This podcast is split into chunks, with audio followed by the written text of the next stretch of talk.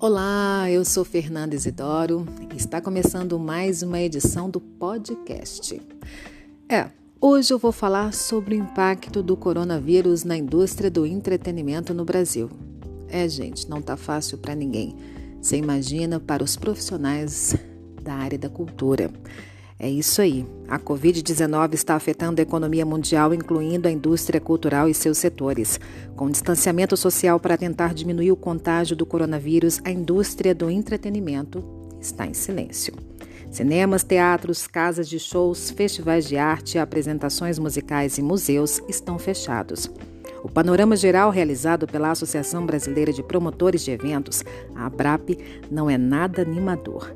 Estima-se que o impacto da Covid-19 na indústria do entretenimento será de 90 bilhões de reais. De acordo com o levantamento, a crise poderá fazer com que 580 mil pessoas, 30% dos colaboradores do setor de eventos, percam seus empregos.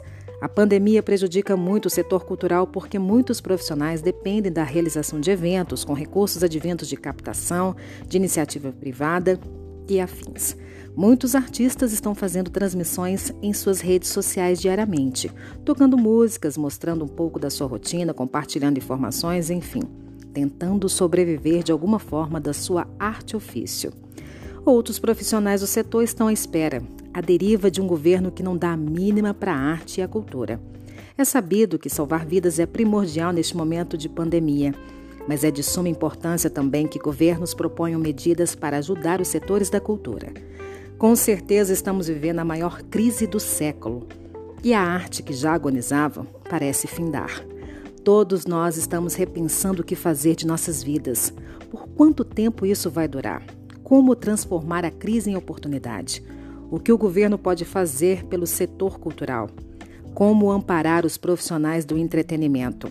Nossos dramas pessoais nunca ficaram tão evidentes. A coletividade nunca foi tão importante. A cultura nunca se fez tão necessária.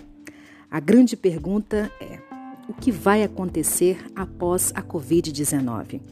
A ansiedade e a incerteza são maiores para aqueles que não têm um trabalho regular, especialmente no Brasil, onde a informalidade é realidade de quase 50% da população. E aqui estou falando especialmente da mão de obra que faz o setor cultural girar, que são os produtores, artistas, técnicos, músicos, só para citar alguns que dependem do job de cada dia. Endossando as palavras do cineasta brasileiro Kleber Mendonça Filho, cultura é indústria, não é um hobby. E como as outras indústrias de um país, precisa ser apoiada. Fica aqui a reflexão. Esse é o podcast do Curta Gerais. Todo sábado tem uma nova história. Um forte abraço e obrigada por me ouvir.